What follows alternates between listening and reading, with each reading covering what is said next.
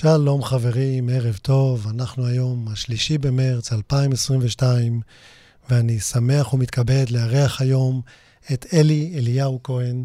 שלום אלי. שלום וברכה. אלי הוא איש רב אה, פעלים שצריך אה, שתי דקות רק להציג את כל הדברים שהוא עושה בחיים. אנחנו נקדיש לתוכנית היום לשיחה שלמה עם אלי כהן, וננסה ללמוד על פועלו של האיש, על הדברים שהוא עושה גם בישראל, גם ביפן, הנה רמז לבאות, ונלמד ממנו אה, קצת על התרבויות, גם בישראל וגם ביפן, וננסה למצוא איזשהו גשר בין, שתרבו, בין שתי התרבויות האלה באמצעות אלי. אז אלי, אני מאוד שמח שבאת להתארח בתוכנית שלי. תודה שנתת לי את ההזדמנות. ואולי נתחיל. אני בדרך כלל מתחיל את הרעיון שלי עם אנשים, עם המרואיינים, בעשר שאלות שאני שואל אותם, ככה שאלות בריף. אני רוצה תשובות uh, מהבטן, בלי לחשוב יותר מדי. מוכן? סוג של קומיטה, קומיטה אינטלקטואלי. מוכן כל הזמן. יאללה, אז אני מתחיל. מה הדבר הכי גדול שקיבלת מהקראטה? במילה. חשיבה מופשטת, חיפוש. יהיה לך את כל התוכנית אחרי כן להסביר את התשובות שלך. לימודי קראטה בבית ספר יסודי, אתה בעד או נגד? מאוד בעד. ולגבי יוגה? גם. מה משניהם היית מעדיף? קראטה, בגלל המציאות שלנו. כי דרך אגב, הקראטה והיוגה הם מאותו מקור. כן. ולכן קוראים ליוגה, לקראטה לפעמים יוגה בתנועה. הבנתי. תסביר לנו את זה אחרי כן. אם היית צריך לקחת תכונה יפנית אופיינית ולהטמיע אותה בתרבות הישראלית, איזו תכונה היית בוחר? נימוס. כבוד הדדי. כן. כבוד הדדי. כן. יפה. והפוך, אם היית צריך לקחת תכונה ישראלית אופיינית ולהטמיע אותה בתרבות היפנית, איזו תכונה היית בוחר? פתיחות, יזמות. יפה. אני אציין בפניך כמה מילים, אתה מוזמן, מוזמן לזרוק את האסוציאציה הראשונה שעולה לך בראש. רק בואו נראה, תן לי לראות שאנחנו, הכל בסדר, כי אלה שאלות חשובות. בקרת, אה, בקרת אה, פרמטרים, נראה בסדר. צבא. רעות. מאיר יעל. ידיד נפש, מורה. פוליטיקה. לחפש יושר. אושימה. מורה. כמי שחי הרבה בשנים האחרונות, הרבה בחו"ל, בעיקר ביפן, כמה החברה בישראל חולה מ-1 עד 10? 1 זה לא חולה, 10 זה מאוד חולה. שבע. זאת אומרת, חולה בינוני פלוס. מה הבעיה הכי חמורה שאתה מזהה בחברה הישראלית? כבוד הדדי, הערכה הדדית, פרגון. איך אתה רואה את ישראל בעוד 50 שנה? אני אדם מאמין. עם ישראל חי, אני מאמין שאנחנו נמצא את הדרך לחיות עם השכנים שלנו, עם החברים שלנו, עם בתוכנו ועם, ועם עצמנו קודם כל. החוכמה היא לחיות עם עצמנו. אם אנחנו מסתדרים עם עצמנו, בתוך כל הפלגים שלנו, בסוף אנחנו נסתדר עם כולם. ואתה רואה את זה קורה? כן, אני מאמין שזה יקרה. אם הייתי מגדיר אותך כווינר, היית מסכים עם ההגדרה? קוראים לי טראבל שוטר. אז בעיקרון, כן. האם העובדה שבחרת לעזוב את הפוליטיקה היא לא סוג של הפסד בקרב? לא, זאת הייתה בחירה יותר חברתית מאשר בחירה אה, של אידיאולוגיה או מסירות, כי אני מקדיש הרבה מזמני, המון מזמני, לתרומה לחברה הישראלית, בכל מיני רבדים. שאולי נגיע אליהם. אז הנה, זאת השאלה הבאה, והיא תהיה השאלה האחרונה בשאלות הבריף. מה אתה מרגיש שהיא השליחות הכי גדולה שלך בעולם הזה? להשכין שלום, להביא אהבה בין אנשים. וכשאתה אומר אנשים, לאיזה מעגל אתה מתכוון? כל המעגלים. אני אתן לך דוגמה פשוטה. הייתי חבר כנסת מהליכוד, נציג יש"ע בכנסת. אוקיי. והייתי נשאר האחרון בכנסת. מי היו עוד נשארים? כל הערבים. הם כל הזמן היו נושאים נאומים, נאומים, ואני הייתי עונה להם, היה לי שתי דקות לענות לכולם. אחר כך נשאר גם הבחור מש"ס. שאלתי אותו, למה אתה נשאר? הוא אמר, צריך לדווח לרבי. אז הבנתי, אוקיי? אבל שאלתי אותם, למה אתם נשארים? אמרו, לאן נלך? הם צריכים לחזור רחוק, היו ישנים במלון, יוצאים בערב, מה יש להראות לעשות בירושלים? אבל אני לא יכולתי לשמוע את, את השטנה וזה. אבל מה קרה? אני אף פעם לא עניתי להם בהתקפה חזיתית, אלא דיברתי איתם. והם כולם בסוף נהיו חברים שלי. ואני הגזרה הימנית של הליכוד הייתי. אז תראה, אתה אה, התחלת ישר מהפוליטיקה, ואני חשבתי להגיע לזה לסוף, אבל בואו בוא נרים את הכפפה. אה, אתה מדבר ערבית חלקית, נכון? כן. ואתה הצלחת לדבר איתם ב... לא, אנחנו דיברנו עברית. עברית. עברית. אבל כשהם אה, במילות נימוס ודברים כאלה, אז בהחלט... אה, הבנת מה הם אומרים. אני מבין, כאילו, אני כמעט מבין הכל. ואתה ידעת לפנות אליהם כבר בפתיח של השיחה במניירות, בנימוסים ערביים? לא, לא שיחקתי. אני אף פעם לא משחק. כאילו, אם זה בא, ואם אני מרגיש, אז הוא כן. ואם הוא אומר לי בערבית, אני עונה לו בערבית, אין לי בעיה. אבל בעיקרון, לדבר איתו עברית זה השפה שלי. אבל אם נוח לו לדבר ערבית או לדבר אנגלית, אני מדבר איתו אנגלית. אז אתה היית שם חלק מהצד הימני של המפה בכנסת, והיה לך יחסים מצוינים איתם, וכל זה בזכות מה? בזכות ההבנה של האדם. בזכות זה שאני ידעתי שהם בני אדם, ואני אולי צריך לעזור להם להיות מנהיגים בקהילה שלהם. ונתת להם דבר שהוא מאוד מאוד חשוב. כן, אני כל הזמן, בכל דבר שהם אמרו, אני, אני מצאתי, מצאתי את נקודת התורפה, זה אומנויות לחימה, כן? זה הכל בסוף מתחבר. והייתי אומר להם בכל פעם, תגידו, הרי אתם לא משרתים את קהל הלקוחות שלכם. אתם מייצגים את, ה, את הציבור הערבי הישראלי. עכשיו שאתם אומרים את הדברים האלה, אתם משיגים להם הישגים? אתם לא משיגים, אתם יוצרים עוד יותר קיטוב. אתם רוצים להציג, אז בואו אני אגיד לכם מה צריך לעשות. בואו דברו כמו זה, בואו תהיו חלק מ, מהתושבים, מהאזרחים של מדינת ישראל. אני אתן, אתן לך דוגמה הכי, הכי זה. יש אה, דוקטור... אה, אה, טיבי. טיבי, טיבי. אחמד טיבי. אחמד טיבי. אז היה בוועדת פנים של הכנסת, ורצו להכניס אותו למשפט, כי הוא רב עם איזשהו מחסום, ורב... ו... והם, וכולם צועקים, אמרתי, אני יכול לקבל זכות הדיבור? חבר כנסת חדש, הוא אומר, כן. אמרתי, אני לא מבין, חבר'ה, למה אנחנו מתווכחים? בואו נבדוק את החוק, בואו נבדוק מה הוא עשה. אם מגיע לו זכות הגנה, אז מגיע לו זכות הגנה. ואם הוא צריך להישפט, אז הוא יישפט. אנחנו צריכים להחליט בצורה יבשה, חוקית, בלי יותר מדי רגשות. בסדר? לא משנה, אחרי זה נכנסה התקשורת, התחילו צעקות. אני אומר לשטייניץ, תשמע, נכנסה המעצמה השלישית, אומר לי, בלבלת, המעצמה הראשונה נכנסה. לשנים אני שגריר, טיבי מגיע עם סער ל- ל- ליפן, לאיזה כנס של, כאילו, אתה יודע, היפנים אוהבים כנסים שלום לעשות, וזה, דיבורים, דיאלוגים וזה. בסיכום מביאים את השגרירים. וגם שגרירי מדינות ערב יושבים איתי באותו שולחן. אבל גם, גם איתם יצרתי ידידות, והם לא, הביא, לא הבינו שאני, אין שנאה, אני לא שונא. אין לי מושג כזה, אני מנסה...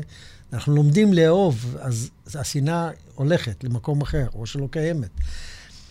ואז אה, גדעון סער עלה ונתן נאום מאוד פרווה כזה, הגון כזה, כאילו סור, סיכום של הדיאלוג. ועלה טיבי וירד על מדינת ישראל ואמר, תראו, אני הייתי היועץ של ערפאת, אז אני מבין את הצד ההוא, ואני חבר כנסת, ואני מבין את שני הצדדים, וירד על המדינה.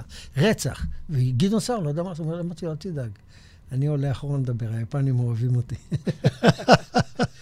אז עליתי ודיברתי ביפנית ובאנגלית, וישר פניתי לטיבי. אמרתי לו, טיבי, אתה זוכר שבכנסת, אני הייתי, שנינו היינו בכנסת, הוא אומר, כן, כן, אני זוכר, אתה הגנת עליי ועל הזכויות שלי וזה. אז אמרתי הנה, אתם רואים? תחשבו לכם, תחשבו, אתם היפנים, שיבוא הנציג של, העוזר של המנהיג של צפון קוריאה, האויב שלכם, ויבקש להיות חבר פרלמנט, אתם תיתנו לו? לא תיתנו לו, נכון? לא, שואל, תענו לי, תענו לי, יפנים היו חברי פרלמנט, היו שרים, איזה, צחקו, כאילו, מה אתה מדבר שטויות? אמרתי להם, אז אנחנו נתנו לו. ויותר מזה, אנחנו נתנו לו זכות הדיבור, הוא חופשי להגיד מה שהוא רוצה. ואתם ראיתם מה הוא אמר. הוא אומר את זה בתור נציג חבר הכנסת של... אז טיבי עושה לי ככה. אמרתי לו, לא, לא, אני אומר את האמת. אני אומר שהיית צריך להגיד שבמדינה דמוקרטית כזאת, נתנו לך את זכות הדיבור החופשי, ואתה לא מכבד את זה. במקום זה, אתה יורק לבאר שנותנת לך את המים. ואז גדעון היה מבסוט, כאילו שזה, כאילו, זה, זה עשה. זאת אומרת, אני לא, גם לא פניתי אליו ואמרתי לו, גערתי בו וזה, אני שמתי את הדברים כהווייתם כדי שהציבור שלא מבין את העניין, יראה אחד מול השני. אז תראה, קודם שני דברים שעולים לי בזמן שאתה מדבר. אחד, זה שאתה נתת להם כבוד. נכון. ואתה כיבדת אותם כבני אדם. וגם עדיין כך. וישב פה לפני שלושה שבועות או חודש דוקטור מרדכי קדר, שהוא מזרחן ולדעתי אחד החוקרים הבכירים בעולם שמוכר, כן. האסלאם. והוא קורא ערבית ודובר ערבית, והוא מבין את, ה... את הנרטיב הערבי מצוין. אחד הדברים שהוא אמר זה שמדינת ישראל מתנשאת כלפי הערבים. זה נכון. אנחנו השלטון, אנחנו, אנחנו, לא, אנחנו שוכחים מה היינו לפני 80 שנה. לא כאילו מי יודע מיליון שנה, 80 שנה.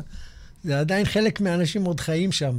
אה, למה אנחנו אפילו בקידוש אומרים זכר ליציאת מצרים? מה? שהיינו עבדים. למה? כי בתפילה, בתפיסה היהודית, מזכירים לך, תהיה עניו, תהיה, ת, ת, אתה פעם היית עבד. אל תתנשא על אחרים. ולכן התכונה הגבוהה ביותר שרואים במנהיג הגדול של עם ישראל, משה רבנו הנביא שדיבר עם אלוהים, זה תכונת הענווה, תכונת הצניעות. אז כשמאבדים את זה, אז מתנסים על אחרים. וההתנשאות היא נכונה לגבי כל המרחב הפוליטי, זה לא... לא... אני לא יודע, אני לא יודע להכליל. אתה יודע, זה... זה, זה... לא, אבל אני... זה, זה כמעט נוגע בכל דבר. זה לא, זה לא שהימין כן מתנשא והשמאל לא, ולהפך. לא, כל מי שנמצא בשלטון ושיש לו כוח, הוא שוכח מאיפה שהוא בא. זה אחד הדברים ש, ש, שגם אני עשיתי לעצמי. אני אתן לך סיפור מאוד מצחיק. אני פעם הייתי סגן ראש עיר מעלה אדומים, שם נכנסתי לפוליטיקה. ויום אחד נסעתי עם עמוס אה, טרטמן, שהיה ראש המועצה, ו- ואני הייתי עסוק כי החזקתי את כל התיקים, ולא היה לי זמן לדבר. ואיזו אישה עוצרת אותו ושואלת אותו שאלות, ואני, אין לי סבבה, אומר לה, עמוס, בוא נלך מפה. אז הוא אומר לי, אבל היא שואלת אותי. אז, ואני פתאום תפסתי את עצמי, אמרתי, איך אתה מתנשא על האישה הנכבדה הזאת, הנחמדה הזאת? כאילו, מי אתה? אז מה, אתה סגן ראש העיר, big deal, נו, ופתאום קלטתי, ירד לי זה, ונרגעתי, ומאותו רגע אמרתי, אני לא אתן לשום תפקיד שלי שלא יעלה לי השתן למוח, כמו שאומרים. תמיד תרגיע. עכשיו, אתה צריך לעשות את זה בתרגול. אתה לא, זה, אתה לא תשים לב שפתאום אתה... אז אני אשאל אותך שאלה כזאת. יכול להיות פוליטיקאי שיצליח לעשות את מה שאתה אומר? יכול להיות. אם הוא יתאמן בקראטה הרבה, אם הוא אולי באמת יתפלל, תפילה יהודית באמת, יתפלל ביום כיפור ועשרת ימי תשובה על באמת, אז יכול להיות שהוא יהיה כזה. אבל בלי, בלי הצגות, בלי להחזיק את uh, קרנות המזבח. יש לך איזושהי דוגמה לפוליטיקאי כזה שאתה יכול להגיד uh, שהוא היה מודל בשבילך? בהיבט הזה? אה, אני מניח שבגין היה כזה. אני לא מכיר אותו כל כך. מאלה שאני פגשתי, אה, אני זוכר שמיקי איתן היה מאוד עושה עבודת קודש כאילו בכנסת, זה לא היה כאילו מעניין אותו, כאילו הכבוד שלו, הוא עצמו. היו עוד כל מיני אנשים כאלה. אני לא יכול ממש, אתה יודע, חסר... אני חושב שמהמנהיגים, היחידי שאנחנו יכולים להגיד עליו שהוא היה עניו וצנוע זה בגין. אני לא יודע אם היחידי, אני לא ממש הכרתי אותם. תראה, פגשתי... לא, מאז שאנחנו במרחב הציבורי, אני פגשתי לא... פגשתי את שמיר, פגשתי את שמיר. גם ש... שמיר. שהייתי עוזר שר הביטחון להתיישבות, הוא כבר לא היה ראש ממשלה. ואז הוא ביקש מאיציק מרדכי, שאם הוא יכול לעדכן אותו. אז הוא ידע שאיציק ידע שאני מעודכן. בהתחלה איציק מאוד פחד ממני, כאילו, מה, הביאו לו מתנחל וזה וזה, ותוך כדי זמן הוא ראה שאני עובד על פי חוק וזה, ואז הוא נתן לי יד חופשית, הוא היה, מבחינת מדינת ישראל, מבחינתי הוא היה שר ביטחון עשר. כאילו, לא חשוב כל הצרות שלו אחרות, אבל הוא היה ממש ממש בסדר. אז הוא אמר לי, לך לחבר שלך, תדבר איתו. ואז אחרי שעדכנתי את שמיר, הוא רצה שכל שבוע אני אבוא אליו. אמרתי לו, אדוני שמיר, אני ישן שעה בלילה, שעתיים בלילה, אין לי זמן, הוא לא מעניין אותו. יום חמישי הייתי בא אליו, ואז היו לנו כבר שיחות נפש. כאילו, כבר התחלתי לרדת עליו, למה עשית ככה ולמה עשית ככה. והוא גם באמת הלך... על בסיס, על מה שהוא האמין. זאת אומרת, הבן אדם היה, עלה, פעל על פי שהוא מאמין. בגלל זה הוא הפסיד את הבחירות לרבין, כי הוא, כששאלו אותו על השלום, אז הוא אמר עוד, שנה, עוד מאה שנה, משהו כזה. אז קודם כל, אז הדבר השני שרציתי להגיד לך על הפוליטיקה, זה שלפי איך שאתה מדבר, אתה כן מתאים לפוליטיקה. ואז השאלה היא, למה עזבת? תראה, למה נכנסתי לפוליטיקה? בטעות, דרך אגב, זה שנהייתי סגן ראש עיר, עמוס ביקש ממני, עזרתי לו ונהייתי ראש עיר, אה, סגן ראש עיר, והייתי בעצם, כמעט ניהלתי את העיר, אבל לא משנה. אחר כך זה הידרדר, אני קורא לזה הידרדר. ואז... הצלחת יותר מדי. כן, כשהייתי עוזר שר הביטחון להתיישבות, הקמתי ממשלת צללים. זה היה בסיבוב הראשון של ביבי כראש ממשלה. מה זה ממשלת צללים? הבאתי את כל העוזרי שרים שהיו רלוונטיים להתיישבות, או לא משהו, כולל אה, יאיר מעיין שהיה במשרד ראש הממשלה, ראש אגף מעקב ובקרה. ואמרתי להם, תראו, אנחנו נמצאים ליד האוזן של השר. לי יש תקציבים, הייתי עוזר שר ביטחון להתיישבות, תשתיות ואזורי פיתוח. היסטורית היה לזה הרבה כוח, גם בהוראות משרד הביטחון. ו, ואמרתי להם, ואנחנו יכולים לפתור בעיות בשקט, בלי לעשות רעש. אה, אמרו לי, מה אתה זה, מה אתה זה? אמרתי להם, תקשיב, השר שלך הוא השר סוויסה, העוזר של, של שר הפנים, אמרתי לו, הוא עושה סיבוב בקו העימות בצפון. זה בוכה לו על זה, זה בוכה לו על זה, זה בוכה לו על השיכון, זה על מכסות החלב, זה על מכסות הלול, זה על הביטחון, זה על, הד...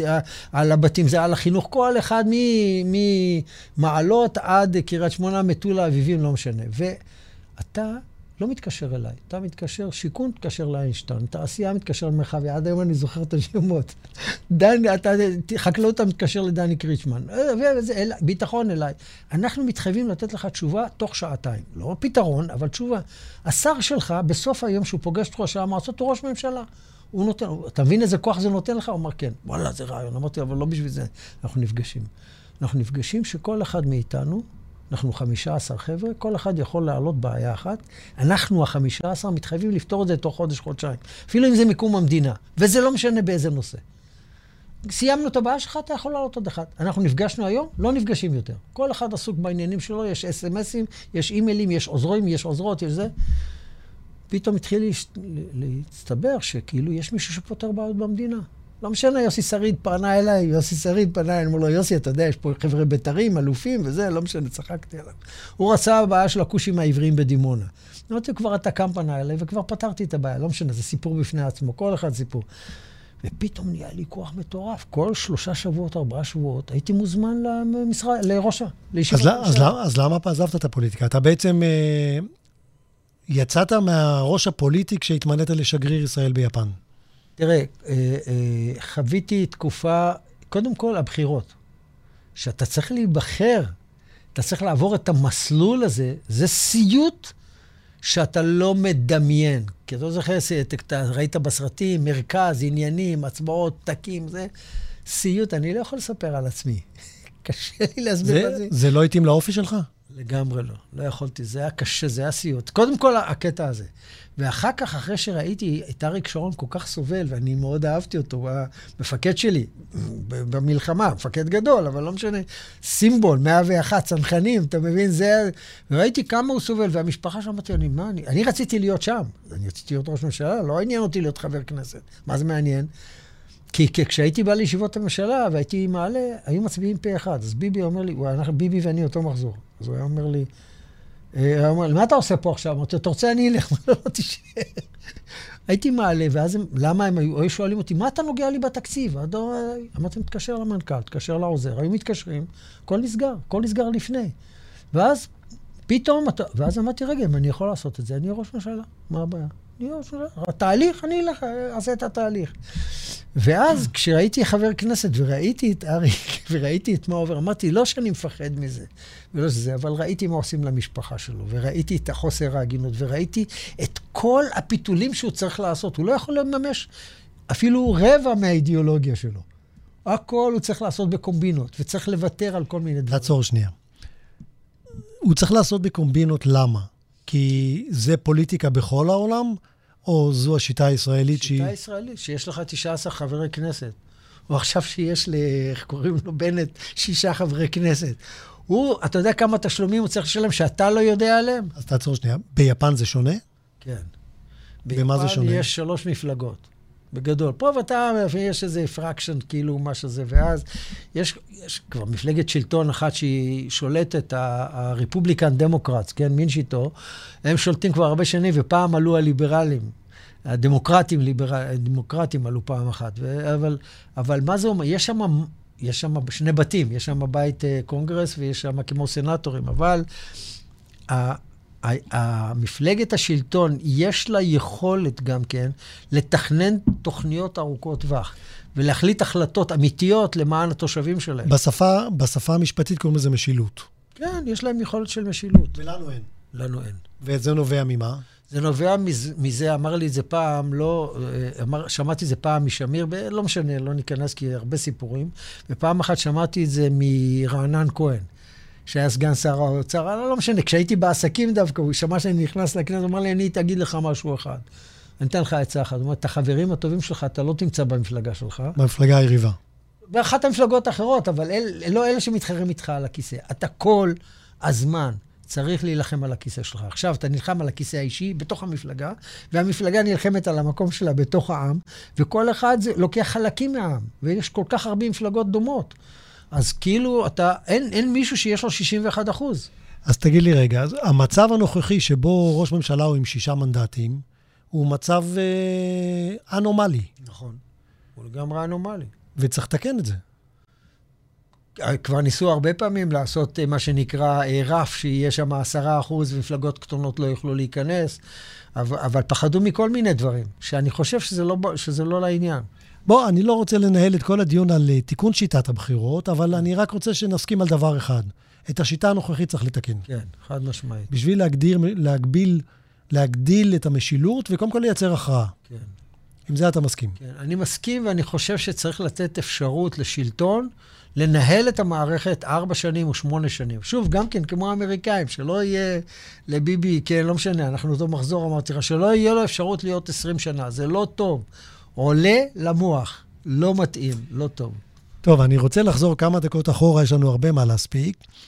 אתה, במהלך הדברים שדיברת, עשית לי חיבור בין, בין היהדות לקראטה. כן. וזה בעצם הצניעות. חלק גדול מאוד זה הצניעות, אבל יותר מזה, שזה קשור לצניעות, זה, זה החיפוש העצמי. זה החיפוש האמיתי בתוכך, לא לרמות את עצמך. כאילו, מה זה לא לרמות את עצמך? אם אתה אומר שאלוהים קיים והוא רואה הכל, אתה לא יכול לרמות אותו. בתפיסה של הלחימה, זה כאילו, אתה, אלוהים נמצא בתוך עצמך, בתוכך, אתה כל הזמן נלחם מול החולשות שלך, אז אתה לא מרמה את עצמך. אז זה כאילו, לא משנה מאיפה אתה מסתכל על זה, בסופו של דבר זה חוזר אליך, אל תרמה את עצמך.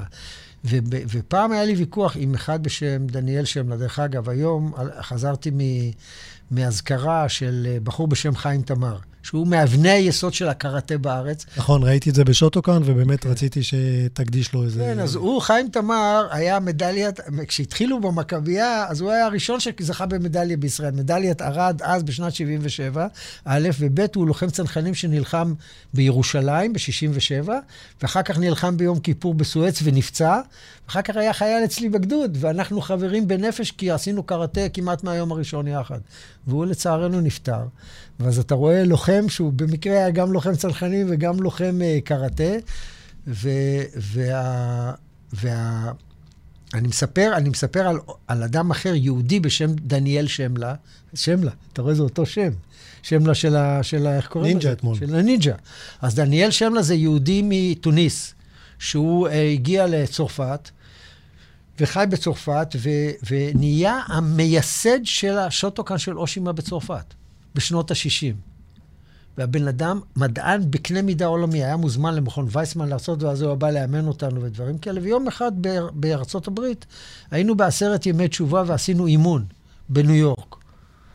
והלכנו לאכול למסעדה. והבאתי את הבנות שלי ואת אשתי וזה, ואכלנו, היינו איזה 40 חבר'ה שם במסעדה, והם התחילו להזמין אה, קודלי חזיר, אתה יודע, זה. ואז הבת שלי אמרה, לא, לא, לא, אני לא יכולה לאכול חזיר וזה, ועוד אני הוספתי ועוד בעשרת ימי תשובה. אנחנו נאכל משהו ירקות. אז דניאל אומר, הוא, הוא ממש אוהב את ישראל בצורה מטורפת, אבל שונא דת. חד, כזה משהו, אתה יודע, קיצוני לפה ולפה. אוהב את ישראל ב, עד לשעת עצמותיו. אומר, מה זה דת? מה זה יום כיפור? אלי, מה אתם מבלבלים את האנשים? אתה, אתה אומר, אני לא אעשה, לא אעשה, לא אעשה, למחרת יום כיפור אתה עושה. אתה, אתה אומר, אני לא... זה, ואתה מרמה את עצמך. אז אמרתי לו, אבל... עכשיו, כל, יש שם מכל מה שאתה רוצה, יהודים וערבים ואמריקאים, אפריקאים, ומכל הסוגים, 50 איש יושבים ומקשיבים. דניאל הוא, ה, הוא הבכיר, אני אחריו, אבל הוא הבכיר. אז אמרתי לו, דניאל, מה זה אימון מיוחד בקראטה? אמרתי לו.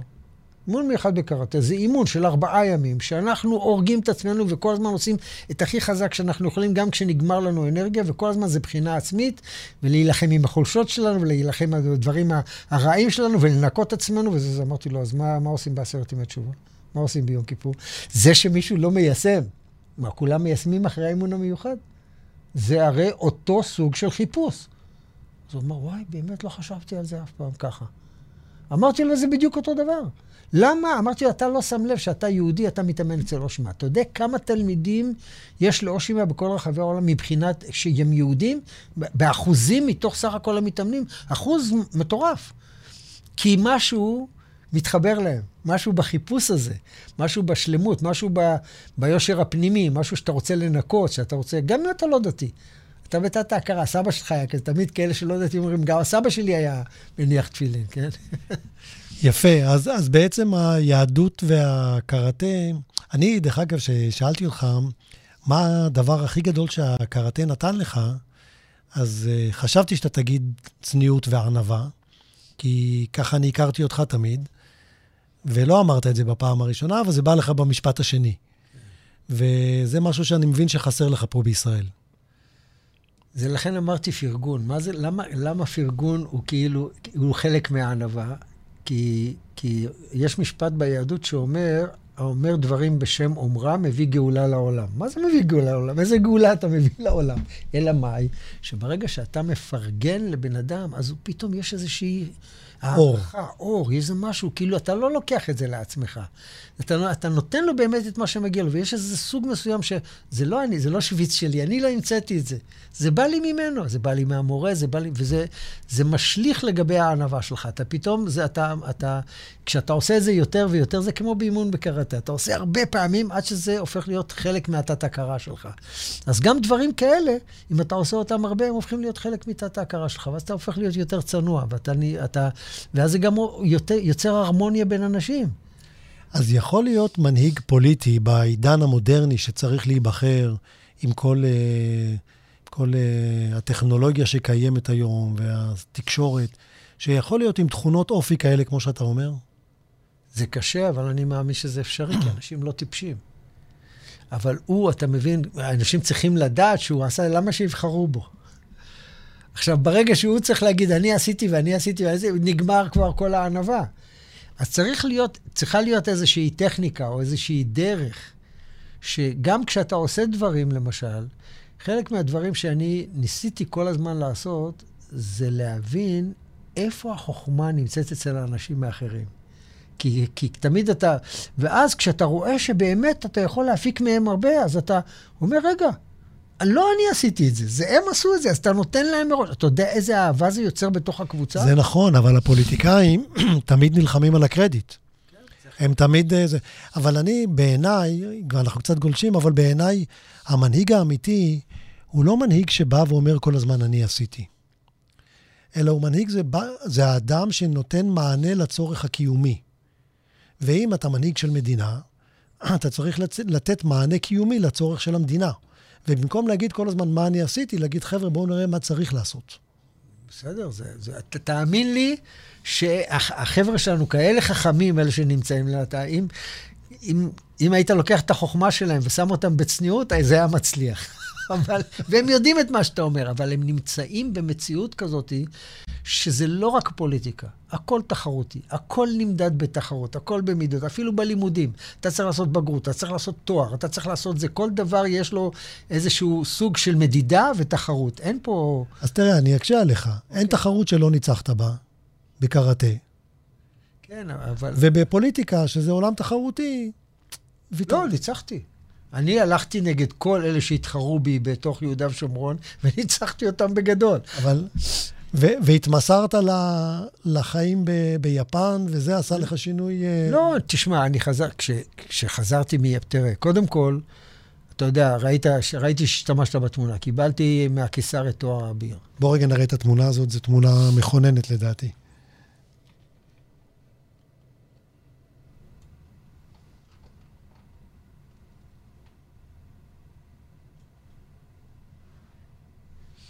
רואים את זה? אתה רואה אותי... זו תמונה אחת. זה הספרים שלי, נו. חלק זה הספר האחרון. כן. הנה, זו התמונה. ספר לנו עליה קצת. זה, זה, זה תואר שהקיסר... רגע, רגע, רגע, אני צריך ללחוץ פה על הכפתור, שנראה מסך הקרנה. כן, זהו. זה תואר שקיבלתי לפני כשנתיים וחצי, עם הקיסר הקודם שפרש, והוא ניתן בדרך כלל לכאלה שתורמים לחברה היפנית, לתרבות היפנית, למערכת ה... ליפן, תרומה ליפן. והסבירו, כש, כשאמרתי למה, למה אתם רוצים כאילו לתת לי? אני השגריר היחיד שקיבל את זה אי פעם במדינת ישראל. היו עוד כמה שקיבלו את המדליות הזאת, אבל לא כלא כשגרירים.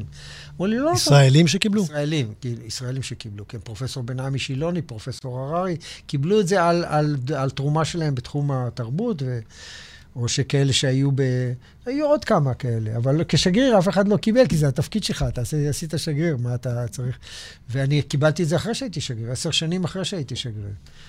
והם הגיעו אליי, אתה לא, אתה לא יכול לבקש דבר כזה. ואז אמרו לי, תשמע, אתה הראשון שהביא ראש ממשלה יפני לישראל, קודם כל, ומשם התחיל להתגלגל העניין. אבל הפרויקט של השלום של יפן, שהם מתגאים בו ביריחו, אתה עשית אותו, אתה יצרת אותו, אני, אתה המצאת אותו. עכשיו, מה, מה, זה, מה זה אומר אה, אה, אתה המצאת אותו? אני, אה, הייתה, זה שליחות. אני בתור שגריר, אני לא, אני לא מעניין אותי.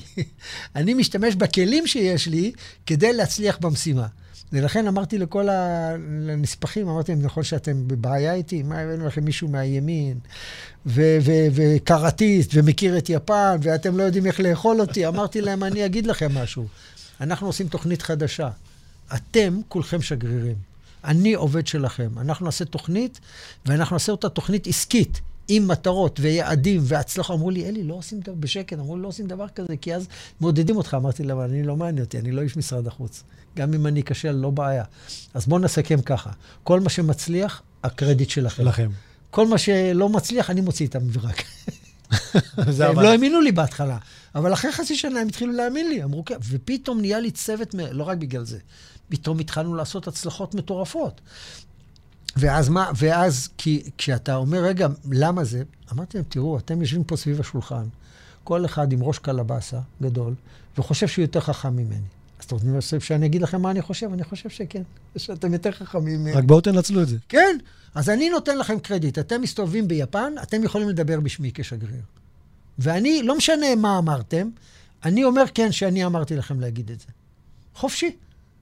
הם לא האמינו בהתחלה, ואחר כך הם עשו שטויות ואני גיביתי אותם, לא משנה מה. עד שהם...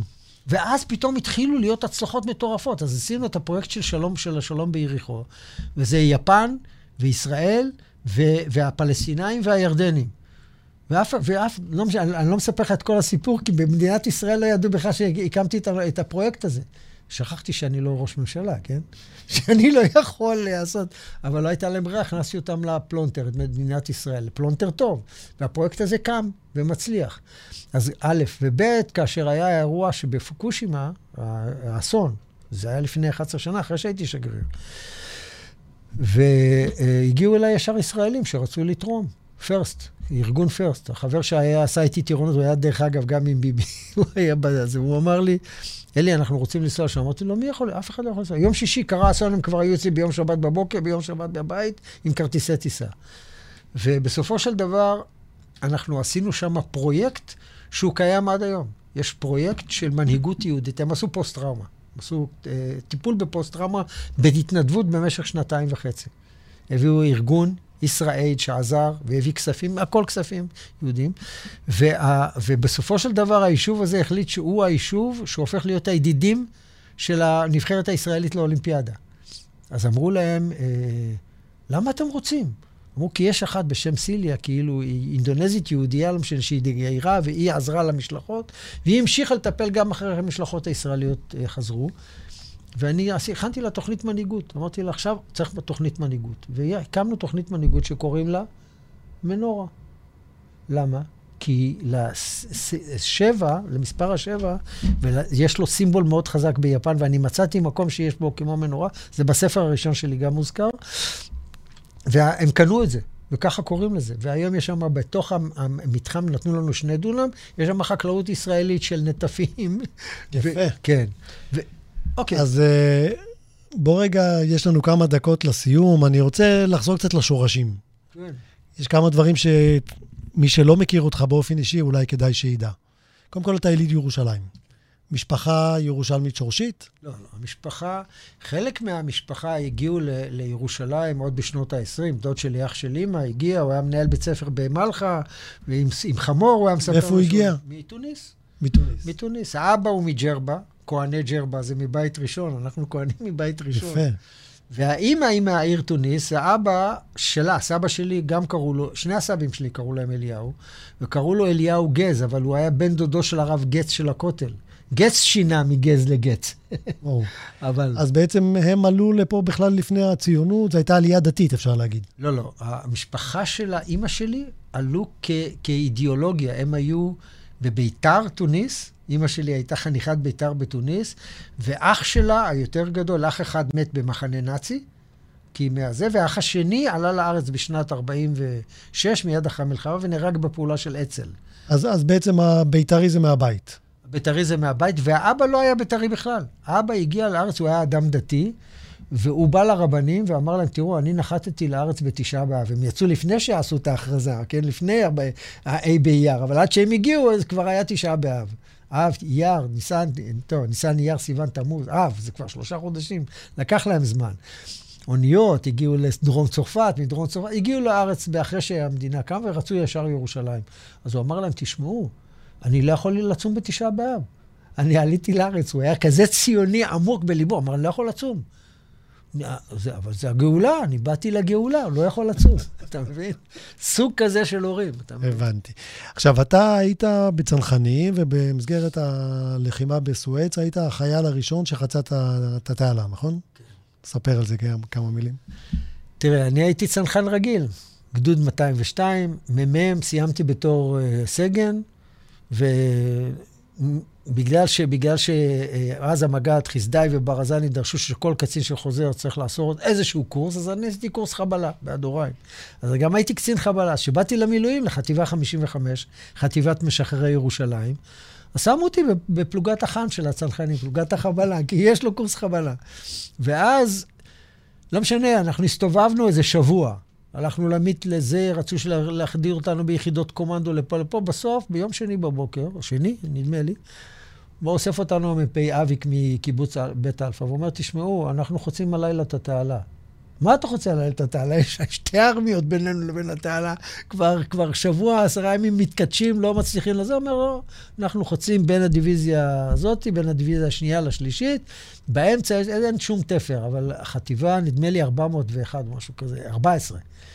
הם נלחמו, הם עשו לנו, הם עשו את כל המלחמה. ואז הם פתחו לנו את הציר. אנחנו הלכנו כמו במים, כמו ב... צליחת... צליחת, אז ישיר משה, נו, כאילו. לא תעלה, נו, ים סוף. ים סוף, כן. אז אנחנו הלכנו והגענו לחצר שהייתה מתוכננת הדבר הזה. היינו שש סירות. גם שש הסירות שהגיעו למים זה איזשהו נס מטורף, כי, כי, כי הסירות ישבו על הזחלמים. והיו יריות ופגזים. לא התנפצו, לא... לא רק, הסיר, אני חושב, הסירה של הסמ"ך מפי מנו, איך שנכנסנו למים הוא שקע.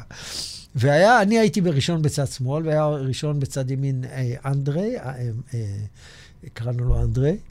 אה, ואיתן היה מאחוריי, וויקי היה אחרי אה, אנדרי. ואם אני נופל, אז איתן הולך. אם אנדרי נופל, ויקי הולך. ואם כולנו נופלים, שוחים, המ"פ, לא משנה, מגיעים לצד השני, לא מעניין. ואנחנו לא יודעים מה יש בצד השני, כי הצד השני היה הסוללות המצריות, יריות מטורפות וזה. פגז אחד, לדעתי, טועה אפילו שלנו, פוגע לי באחד מהמפעילים שלי. אני נשאר עם מפעיל אחד, שאנחנו פגשנו אותם רק לפני כמה שעות, כי אנחנו אין לנו סירות גומי. נכנסים לתוך המים, מנסים להניע את הסירות, הסירות לא מניעות. ברור. כי הכל, יש ציוד על, הז, על הגומיות של הזה, וכבר כמה שעות אנחנו מסתובבים איתם. ואנחנו אומר, טוב, להוציא משוטים, 130, 140 מטר, מה הסיפור? אנחנו נגיע לצד השני. ואז ישעיה רדלר, שהוא היה חייל, הייתי צריך לבחור מתוך ה-30 חיילים שלי, מ"מ, הייתי צריך לבחור חמישה. אז אתה סמל מחלקה, עדי יוסי, ועוד ארבעה. כאילו, אתה בוחר את אלה הנידונים למוות, אחד, שתיים, שלוש, ארבע. ועוד שתיים הייתי צריך לבחור. חזרו כולם בחיים? כולם. לא רק בחיים, לא נפצעו, לא כלום. נס מטורף. הגענו, אז, וישי רדלר אומר למפעיל, תן לי שנייה אחת, יש לי ידיים ארוכות. עושה פעם, פעמיים, מפעיל. עובד. מגיעים לצד השני. אני יורד, מפעיל את המטען, מפוצץ את הגדר, כי יש שם גדר ומוקשים, ואתה לא יודע, ואז אנחנו צריכים לפנות את המוקשים לזה, ואז מפנים, ואני שם את היתד וצועק אקפולקו, כי זה היה הקוד. ככה קוראים לי בחטיבה, מיסטר אקפולקו. אני שם את, את, את היתד, את התאורה, ואומר במכשיר 6, אקפולקו, אקפולקו. לא יודע אם שמעו, אני צועק, אקפולקו, אקפולקו, אתה יודע, יריות, רעש, אתה לא יודע. פתאום אתה רואה, הסירות מתחילות להגיע, שמעו. ואז הבנת שזה עבד. כן, אז אקפולקו אמרתי לאביק, אביק אמר לדני מת, דני אמר לאריק שרון, אריק שרון אמר לאלוף אלעזר, אה, רב אלוף, כן, הרמטכ"ל, והוא אמר לגולדה. ובבוקר גולדה אמרה, אני לא יכולה לספר לכם, אבל יש מהפך. ואנחנו היינו בצד השני. יפה. כן. טוב, עוד סיפור שאתה חייב לנו, זה הסיפור על המחבל בירושלים. זה אני זוכר בתור נער.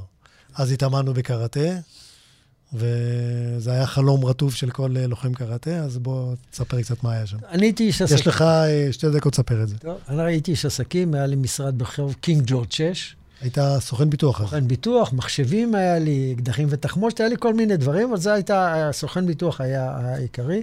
פתאום אני שומע יריות, פיצוצים. מסתכל מהחלון, קומה שנייה, אני, אני אומר, פורים עבר, זה היה קצת בין פורים לפסח זה היה. אני אומר, פורים עבר, לא, לא מבין, פתאום אני רואה מישהו עם נראה לי רימון ביד, ומסתובב עם תיק, אמרתי, מחבלים. עכשיו, ישב לקוחה ישבה מולי, המזכירה פה, ואני מדבר, עזבתי אותם, ורצתי לדלת, פתאום הזכרתי, אמרתי, אולי לקחתי אקדח, כי באותו יום לימדתי קראטה, זה היה שני, שנדמה לי או שני או חמישי, הייתי מלמד במיטשל, שזה היה לא רחוק משם.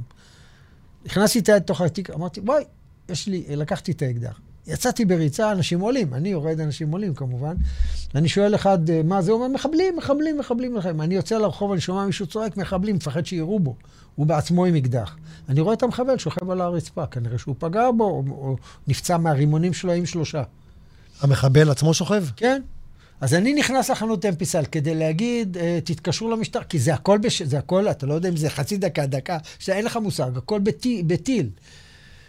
ופתאום הוא קם.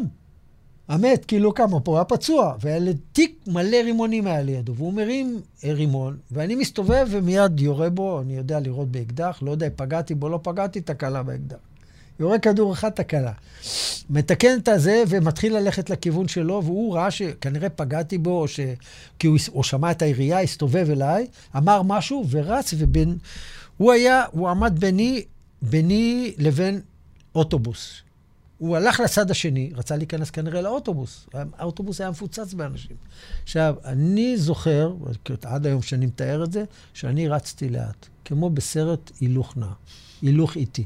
אבל כנראה אני הייתי בכזה ספיד, שאני הגעתי לאוטובוס לפני שהוא הגיע לדלת, והצלחתי לתקן את האקדח תוך כדי ויריתי לו, אז הוא הסתובב אליי. כנראה לא, ועוד פעם הייתה לי תקלה, ואני המשכתי את הריצה. הגעתי אליו, נתתי לו מכה בראש. עם האקדח? עם האקדח והיד. אני לא זוכר. ומיקי שואל אותי מהקראטה, לא, אלי, למה לא בעטת בו? אני אומר לו, באמת, מיקי, מה אתה עכשיו שואל אותי? אני יודע, בעטתי בו, לא, אני הייתי בריצת אמוק, כאילו, כנראה. נתתי לו מכה בראש. כן, עוד טענות עליי. הוא נופל עליי. עכשיו, זה סימן שהמכה שלי הייתה טובה, כי זה הסימן שאנחנו אומרים. אם אתה נותן מכה טובה, האיש לא עף. כי מהמהירות של המכה, הראש שלו עף אחורה והברכיים נופלות למטה. והוא נפל עליי כולו, עם הדם, לכלך אותי בדם וזה, והרימון שלו נפל ופק. לא התפוצץ. פק, נשמע פק. אה.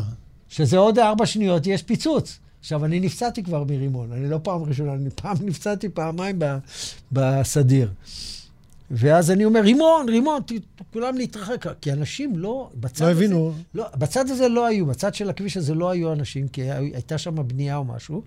ובצד של כאילו אמפיצל היה מלא אנשים. אמנם, אמנם ירו, הם פגעו באיזה 50 איש, היו איזה 50 ומשהו פצועים, גם הרוג אחד. ואני אומר לאנשים, תשכבו, תשכבו, רימון, רימון, רימון. וגם אחר כך חשבתי, למה לא רציתי לשים אותו על הרימון? אתה יודע... רגע. ותמשיך את הסיפור, ואז אחרי הפאק? הוא, הוא נהרג מהרימון שלו, כנראה, כי היד שלו גם כן הלכה, רואים את ה... מה, שהוא... מה, מהרימון הזה ש... שלו. או מהמכה שלי, או, משנה, או לא יודע ממה הוא מת ראשון. ואני חטפתי רסיס שבא מתחת לאוטובוס, וזה, ועכשיו, אחר כך בא לבקר אותי בבית חולים איזה אמריקאי אחד, יהודי, ישראלי אמריקאי, הוא אומר לי, תשמע, אני ראיתי את המחבל ליד הדלת, אמרתי, שמע ישראל, הורדתי את הראש, פתאום אני שומע שקט, אני שומע פיצוץ. לא, אני מרים את הראש, אני שומע זה, ואני שומע מכה. אני מרים, הוא אומר, אני רואה אותך. נותן מכה למחבל, ו- ואז הרימון עוד, ואתה צועק רימון ואני מוריד את הראש ויש פיצוץ ו- ואתה נעלמת. אמרתי, לא נעלמתי, אני הלכתי לצד השני של האוטובוס להגיד לאנשים להיזהר מהזה, ארבע, ארבע שניות זה המון זמן. ואז בדיוק מגיע אוטו משטרה, ואני אומר להם, ואנשים אומרים לי, לא, יש עוד מחבל שהלך לרחוב אגריפס. עכשיו, אני רוצה לגשת לשם, אני לא יכול לרוץ. לא, אני יכול, על הפציעה לא מזיזה לי. גם זו לא הייתה קשה. הכדור, הרסיס נשקע, עד היום הוא שם, הוא לא, לא הוציא אותו. ואני רוצה, ואני מפחד, פתאום יצאו אנשים עם אקדחים ועם רובים, אמרתי, אם אני מתחיל לרוץ, יורים בי. אז התחלתי לדבר בעברית ולהגיד איפה, איפה, והתחלתי ללכת לכיוון אגריפס, ובדיוק בא אוטו משטרה. אומרים לי, מה קרה? אלי, מכירים אותי, כי אשתי עבדה במשטרה. והיא בדיוק התקשרה למזכירה שלי, אומרת לה, איפה אלי? אז אומרת לו, הוא למטה. היא אומרת, ידעתי.